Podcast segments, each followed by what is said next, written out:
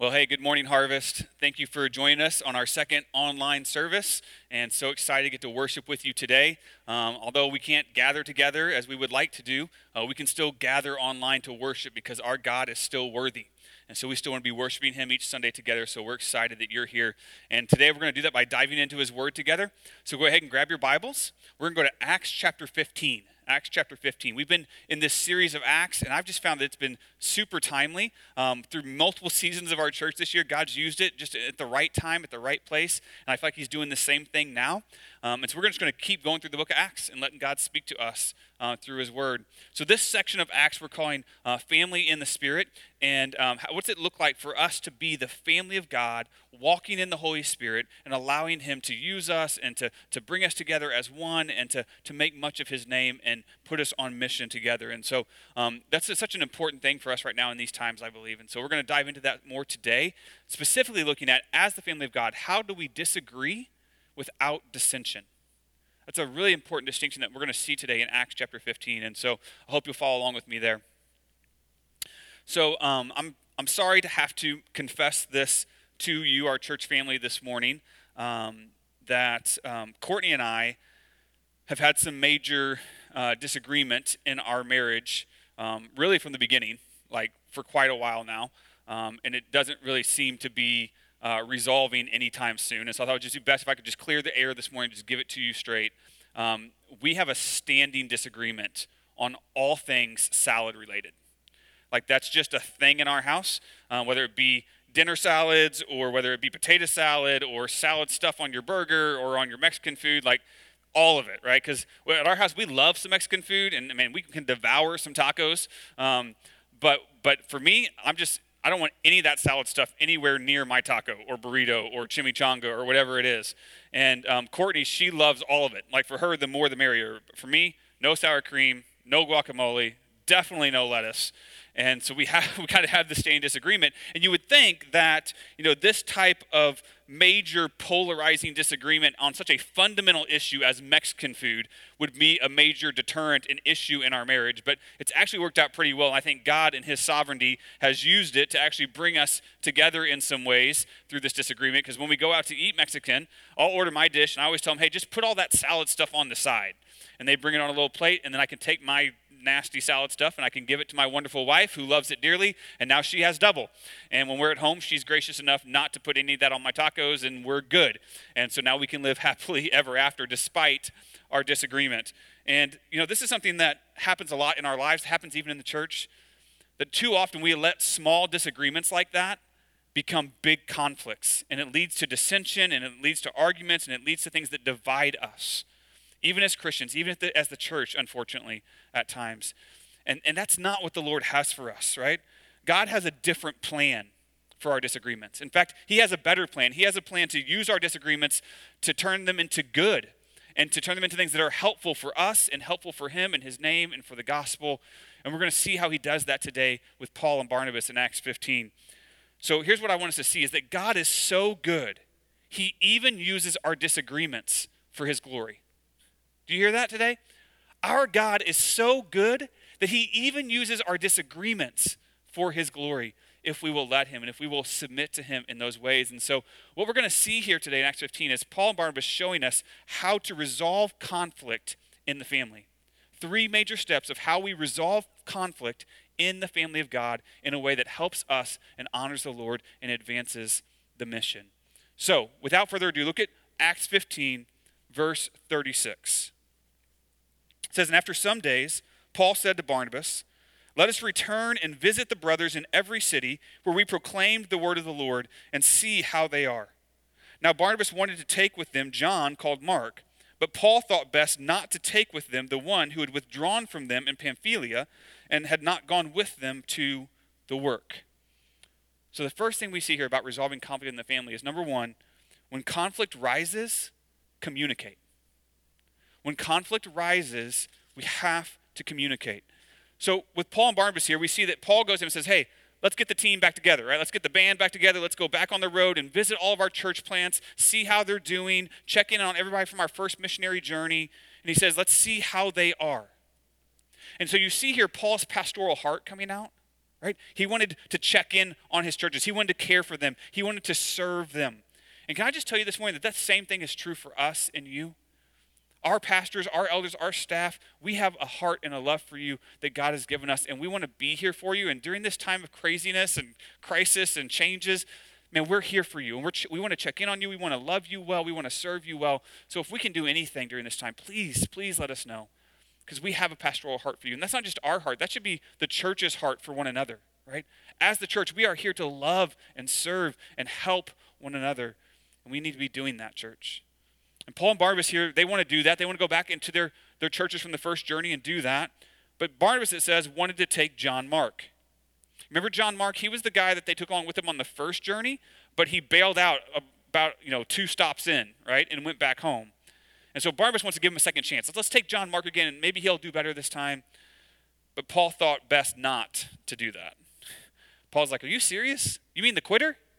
you mean you mean the, the kid who bailed on us? Like, I love you, Barnabas, but that kid just doesn't have it, right? Like he's just not, he's not on the board. And so it says Paul thought best not to take him because he had not gone with them to the work.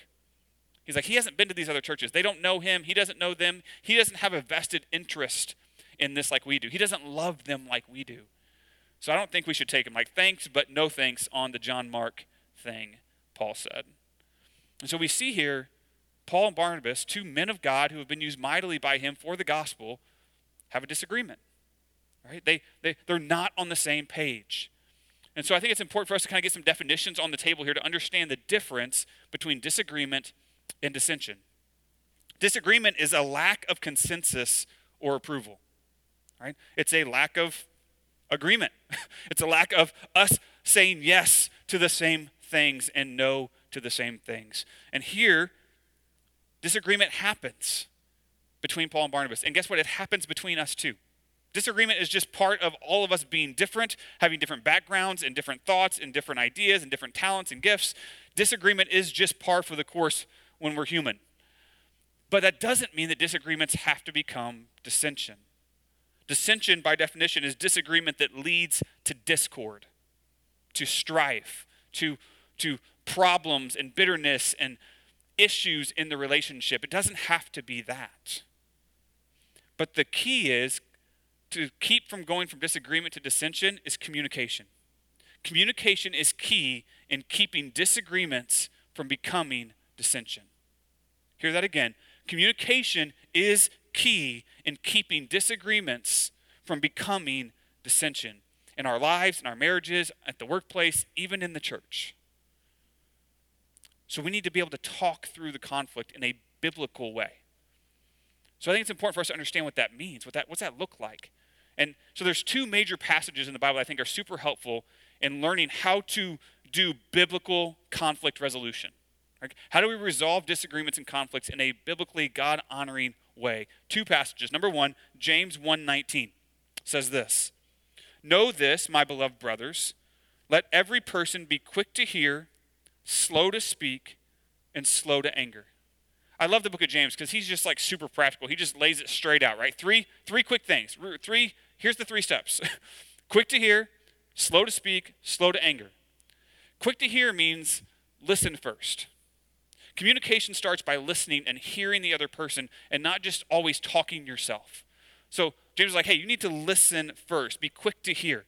My grandma used to say you have two ears and one mouth, so you ought to listen twice as much as you talk. Okay? So that's what James is saying. He's like, be quick to listen, quick to hear, and then number two, slow to speak.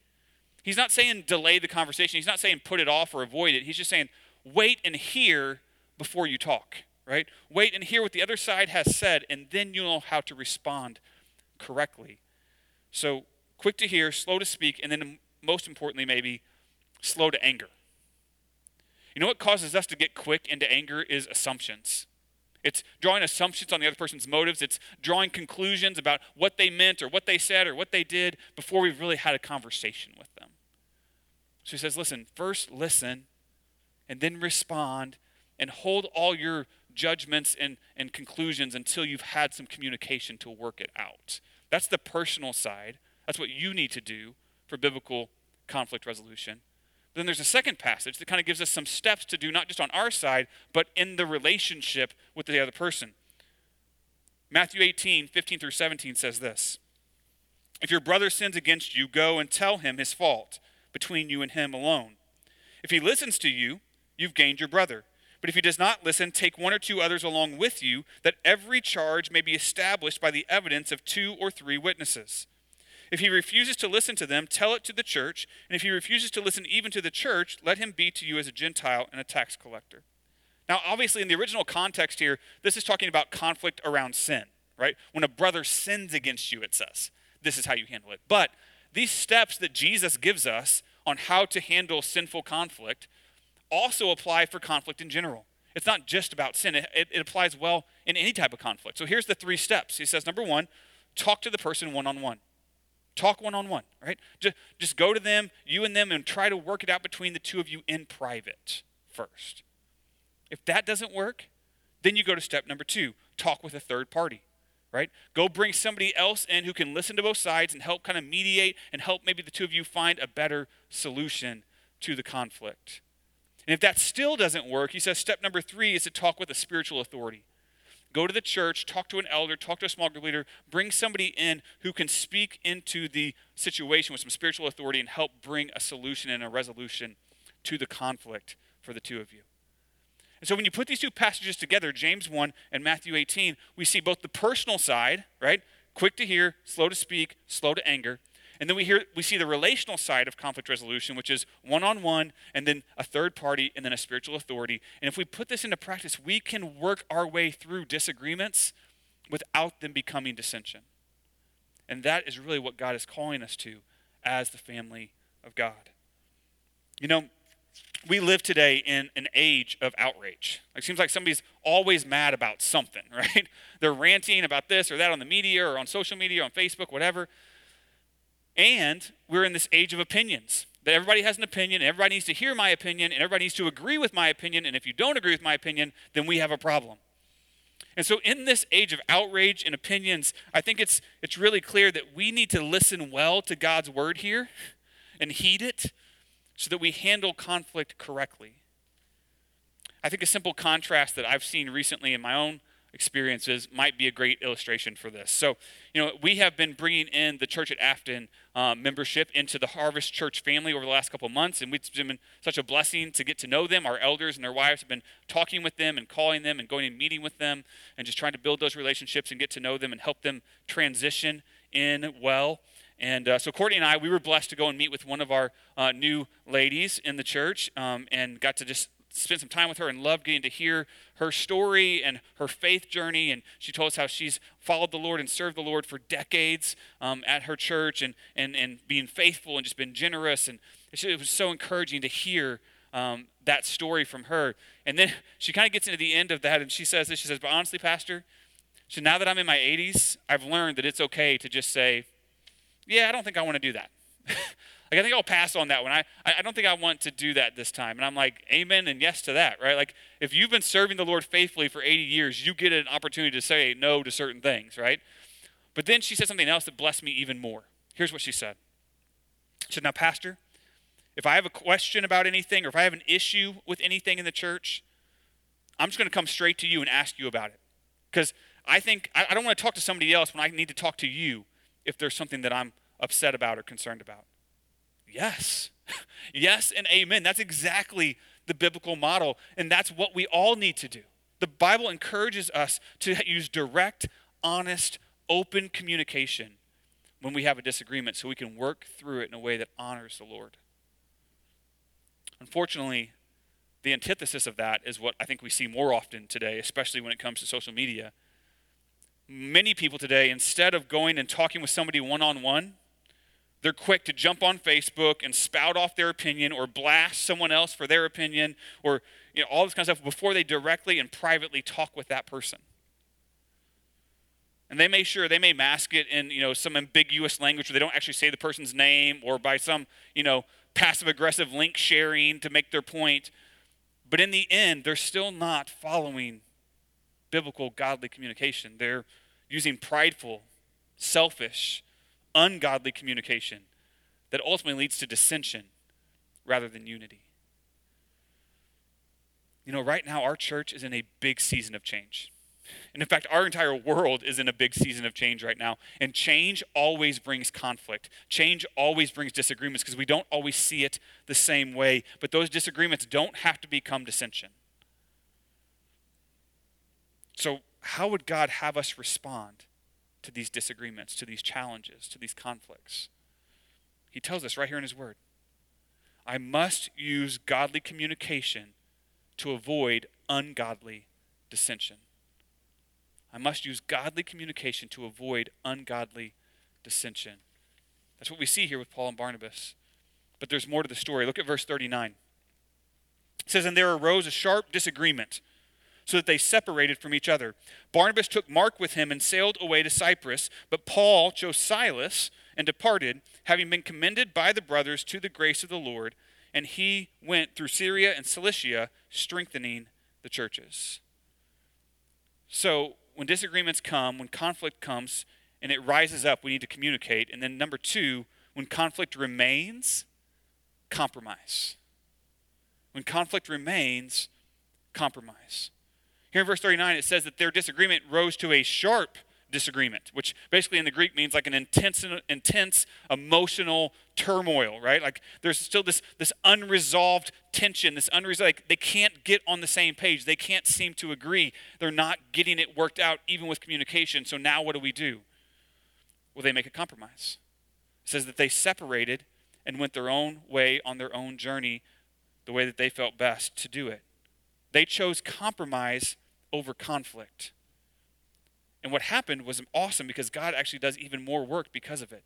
So Barnabas gets Mark, and the two of them go to Cyprus, right? This shows us again Barnabas' personality, right? He was a he was a mercy guy. He was an encourager. He loved people. This is his cousin. He's part of his family. He wants to to train him up. He wants to help him grow. So I'm going to take Mark, and we'll go to Cyprus. That's my home island, and that's the island that we went to first on the last journey. He was with us for that. So I'll take Mark, and I'll go to Cyprus. That was Barnabas' side of it. And then Paul chose Silas, and it says they went to Syria and Cilicia. Right?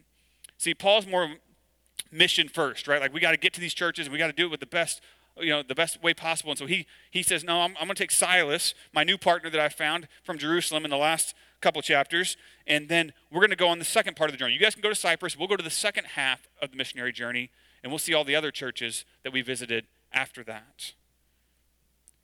And what we see here is that their compromise brings conflict to a peaceable end. Right?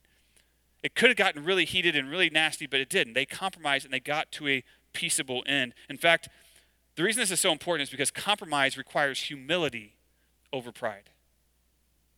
You hear that, friends? If we're going to compromise the way that the Bible shows us here, it's going to require humility over pride. I think oftentimes in Christian circles, compromise is kind of a four letter word. a lot of Christians think about compromise as always negative, right? Like compromise means that we're it's a matter of cowardice or it's a matter of capitulation or it's a matter of, you know, giving up on the things of God and giving into the world, but that's not always true. Sure, sometimes compromise can be negative, but sometimes compromise can be positive. We see it right here. So for me as a Christian to assume that I never need to compromise that I always need to stand my ground and, and speak the truth and is not spiritual, it's prideful. Because sometimes God uses our compromise to do even greater things. And so the question really here is okay, if I need to compromise, how do I know when? Because I don't want to compromise on the wrong things. I don't want to compromise on the things that I shouldn't compromise on. So, how do I know when I should and shouldn't compromise, Micah? Well, I'm going to give you four statements that I think kind of lay out what Christian compromise should look like. So, number one, a Christian's compromise on personal opinions, not God's truth. On personal opinions, not God's truth. So, for example, we can compromise on our preferred worship style. We can compromise on what translation of the Bible we use, right? Those are personal opinion things, but we can't compromise on the fact that God tells us in His Word to worship Him or to read and study and know His Word. Those are commands from the Lord that we cannot compromise on. We have to do those things. But how we do them, there can be some flexibility because that's more of an opinion issue than it is a truth of God issue. And we need to separate our opinion from God's truth to know where that line of compromise is.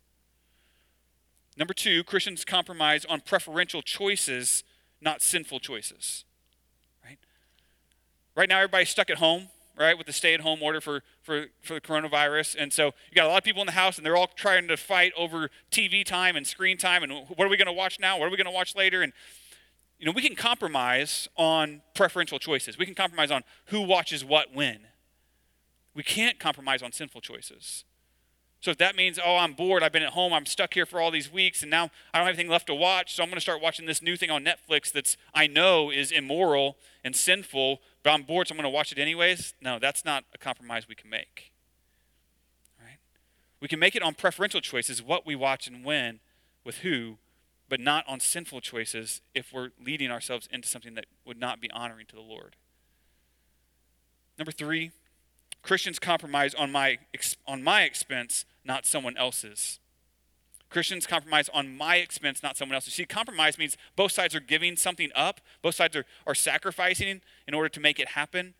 And so if I'm pushing for a compromise that only hurts the other person and only gets something from them, I don't have to give anything up, then that's not really a good Christian compromise.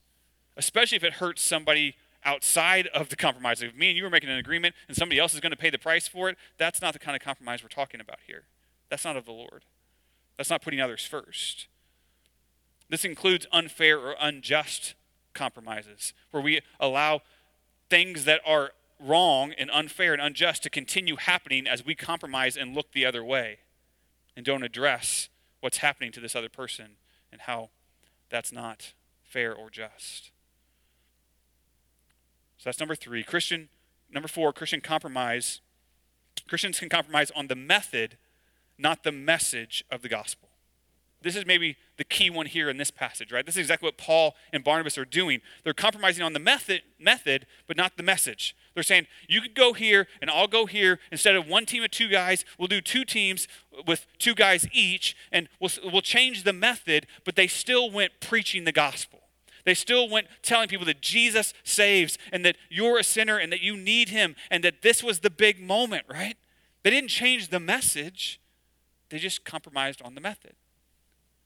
This is where we're at right now, church, right? Listen, we would always rather be gathering together for church, for small groups. We would, we would love that. But right now, we just can't. And so we have to change the method a little bit. We have to go to online church, but never are we going to change the message. Even though we're doing it like this, we're still preaching and sharing and proclaiming the gospel no matter what. Because that's what changes hearts and that's what changes lives. That's what people need to hear, no matter how they hear it. So we can compromise on the method, just not on the message. So as a Christian, when I look at this, I'm like, okay, there are some areas that I can compromise, I can give, and maybe God can use that like he did here with Paul and Barnabas, right? in this story, we see that compromise over conflict actually doubles God's mission. Think about this for a second. It was going to be two guys on one mission. Now we got four guys on two missions, right? And God knew this was going to happen. You understand that God is sovereign over all of this? He's sovereign over the coronavirus. He's sovereign over your bank account. He's sovereign over all the issues in our country. And he was sovereign over what happened with Paul and Barnabas. He knew they were going to disagree, he knew they were going to have this conflict. It didn't freak him out. He just uses the conflict for good, and he doubles his efforts to get the gospel out and to get more glory for his name. So now you have two teams going out, and those two teams are training up two new leaders. Right? You have Silas, who gets his first taste here with Paul on his missionary journey, but he becomes a regular staple of Paul's team. In 1 Thessalonians 1.11, it lists him with Paul and, Tim- and Timothy as one of the regular guys that are ministering to the churches. And then later on in Acts 17 14, Paul gets run out of town because of some persecution. But the Christians there in the town, they still need to be discipled. They still need to learn more. And so, guess what? He leaves Silas behind, trusting that Silas is now a good enough leader to teach and lead these people to grow in Christ. And lastly, in 1 Peter 5 12, about 10 years later, Peter writes of Silas that he is still a faithful brother in the work of the ministry. Right? So, like, we see Silas getting a chance to rise up here as a leader and to follow the Lord because of the compromise that Paul and Barnabas made. We see the same thing with John Mark. All right, Barnabas takes John Mark and they go on their way. And then later on in uh, Philemon 124, Paul writes this. 10 years, this is Paul, the guy who said, No, I'm not taking him. 10 years later writes, and he listed John Mark as a fellow worker of the gospel with Paul. He recognizes that that John Mark is playing a role now in the church and in the mission of God. He also in 2 Timothy 4:11 says that he is useful to me for ministry. He's like, bring him to me because he is useful. Like, I love this man and, and we can work together. Not to mention, Mark is the guy who ended up writing the Gospel of Mark that we have in the New Testament now that tells us about the life of Christ. God was raising up two new leaders on two new teams as he doubled his efforts because of the compromise that Paul and Barnabas were willing to make instead of staying in the conflict. You know, God often uses conflict and compromise to expand his mission in ways that we would never have thought possible, right? So many times he's doing things that we never even saw coming, but he makes good out of it. I think he's doing that right now, church, with us, right here in this place. We wouldn't choose this. We wouldn't desire to, to live the way we're living and, and do church the way we're doing church. But you know what? God can use it for good. And I think he's going to double and multiply his efforts in our world and in the gospel because of it. This past week, I was doing some reading and I saw this news story come out of Kentucky that I was just really encouraged by. So I just want to share it with you this morning as a great illustration of this. Let me read this to you. It says uh, East Marshall Baptist Church has a faithful congregation of about 25 every Sunday. But when Governor Andy Beshear said to not gather in groups of more than 10, that was the end of it, said James Keeling, the church's 81 year old pastor. And I hope I am still pounding the pulpit at 81. That is awesome. He said, but we can't meet anymore because we have more than 10 people. He says, that's the end of it, but only in person. You see, Keeling's technology knowledge pretty much matched his age. But getting the gospel message out to his church was a bigger priority to him. So, the most senior of all the senior pastors in the Kentucky Baptist area went where not many his age would have chose to go. He taught himself Facebook Live. Larry Purcell, a church strategist, said this. He said, I'm not amazed when I see a pastor 50 or younger using technology in ministry. But when I see a pastor 80 plus years old, not only personally calling all of his congregation, but spending hours learning Facebook Live, I am now amazed, but I'm not sure why. Because when a shepherd loves his sheep, he crosses any barrier caring for them. Pastor Keeling said that he self taught himself with the help of some of his grandchildren and his children. He said, But I still, tr- I still struggle with the texting stuff.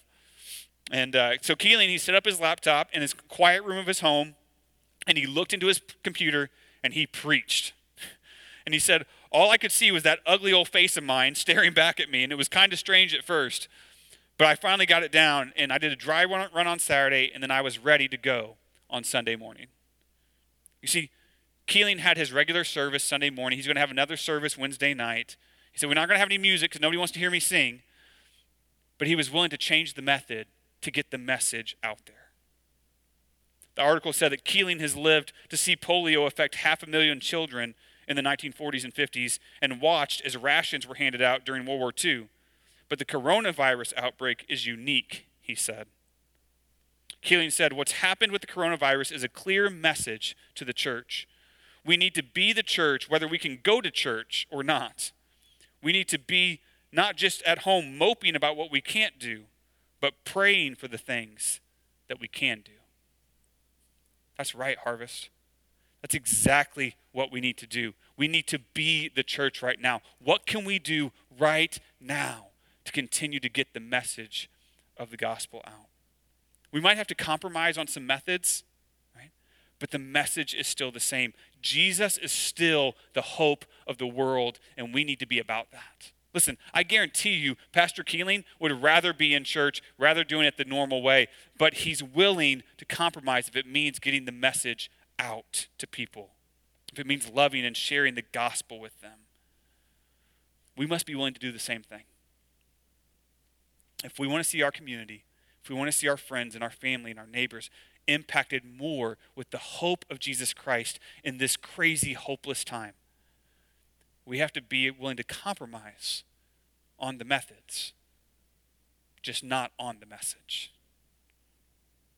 Compromising when I can allows God's mission to multiply even more. Hear that again. Compromising when I can, on the things I can, in the areas that I can, allows God to do even more for his mission and for his glory as he multiplies our efforts in his goodness. So sometimes conflict and disagreements are going to come. When they rise up, we need to communicate. When they remain, we need to compromise. But then lastly, look at verse 40. But Paul chose Silas and departed, having been commended by the brothers to the grace of the Lord, and he went through Syria and Cilicia, strengthening the churches. When conflict resolves, we need to commend. That's point number three. When conflict resolves, commend. It says here that they were commended by the brothers, they were commended by the church. Right? Paul and Barnabas did not let their disagreement get out of hand and become disqualifying or unhealthy or some big you know, rip in the church. They handled it correctly. And so the church said, We bless you and we commend you. And they sent them out on mission in two teams to the glory of God. There's no bad blood here. There's no bitterness here between Paul and Barnabas. There's no prideful backbiting or building sides or dividing the church. They were commended to faithful ministry because they handled the conflict well. We should commend one another when it's all said and done. We see this from Paul too. Later on in the New Testament, we see that he continues to commend his brothers in the gospel as well. He talks about Barnabas in 1 Corinthians 9 6 and he compares Barnabas' work in the gospel to his own work in the gospel and says, We both are working for the Lord, and we both deserve the honor that apostles deserve. John Mark in 2 Timothy 4:11 again he calls him useful for ministry and later on Paul says to the Colossian church in 4:10 to welcome him as a minister of the gospel. Paul saw these men as faithful partners in the gospel. He commended their work even when they had had a disagreement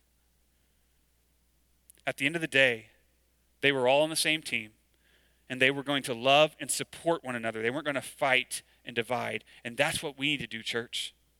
We need to be commending one another in the gospel as we continue to move forward together. And then when we do that, it leads to the same result that we see here with Paul and Barnabas. It says that they went forth strengthening the churches. Listen, when the family resolves conflict, churches are strengthened. When the family of God chooses to in a biblical way, resolve conflict and disagreement, it strengthens our churches and it makes us a better testimony to the world of the love of Jesus Christ that unifies us. Now, here at Harvest, we love multiplying disciples. We love multiplying churches. We love church planting. It's in our blood, it's in our veins. I cannot wait for the day when we get to see God plant a church out of our own church and do an awesome work.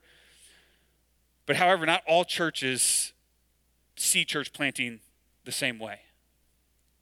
You know, when we started our church planting journey six years ago, it became uh, painfully obvious that some churches feel threatened by church plants. They see them as competition or they see them as some type of indictment that they're not doing ministry correctly or good enough or whatever that might be. And, and so, because of that, some church leaders can get rude or ugly or even attack church plants and church planters. And um, unfortunately, we saw some of that when we planted Harvest, and we had to experience some of that. And it was painful. And if I'm just being completely honest with you, in my flesh, I really wanted to lash back. I wanted to be angry. I wanted to, to, to, to be ugly back at them. But the Lord stopped and convicted us, and over time has shown us that whether they were right or wrong, it doesn't matter. That these churches and their leaders are faithful preachers of the gospel. They are our partners. They are part of our team. We are in this together, and we need to commend them in the gospel, and we need to work together, and we need to go forward together no matter what our disagreements might be. We might not, we might not see eye to eye on everything, but we all see eye to eye on Jesus and on the importance of the gospel. And so we don't need to let our dis- disagreements become dissension. We need to commend one another and keep working together for the good of the Lord. Resolving conflict allows me to commend my gospel family in the mission. When I don't leave it bitter or angry, or when I resolve the conflict well, it allows me then to walk in character, in good faith, and commend my fellow brothers and sisters in the gospel as we work together to make much of the name of Jesus. This is what it looks like, family. This is what it looks like to do conflict resolution, to do to deal with disagreements in a biblical way. And what's awesome is that God is so good, he even uses our disagreements for his glory. That's how awesome and powerful and good and sovereign our God is, right? Listen, God can handle conflict in the family, right? As long as we deal with it correctly. Resolving conflict through godly communication, through compromise, through commendation, it puts us in the best possible place to continue to multiply disciples and bring glory to the name of God. That is our mission, church, to glorify God through making disciples. Let's not lose sight of that in a time where conflict is constantly looming. Let's not let the disagreements get in the way of what God has called us to do. We're the family of God. We can disagree without dissension. And we can trust that the sovereign God will use all of it for good and for his glory. Will you bow with me? Let's pray together. Dear Heavenly Father, we praise you and we thank you today Lord, that you are bigger than all of our disagreements. You're bigger than all the conflicts and the crises. That even when we struggle to see eye to eye with one another, that we can continue together with our eyes on you. Lord, give us wisdom to communicate and to compromise well so that the gospel and the mission continues to multiply churches and multiply disciples and multiply lives. God, we trust you.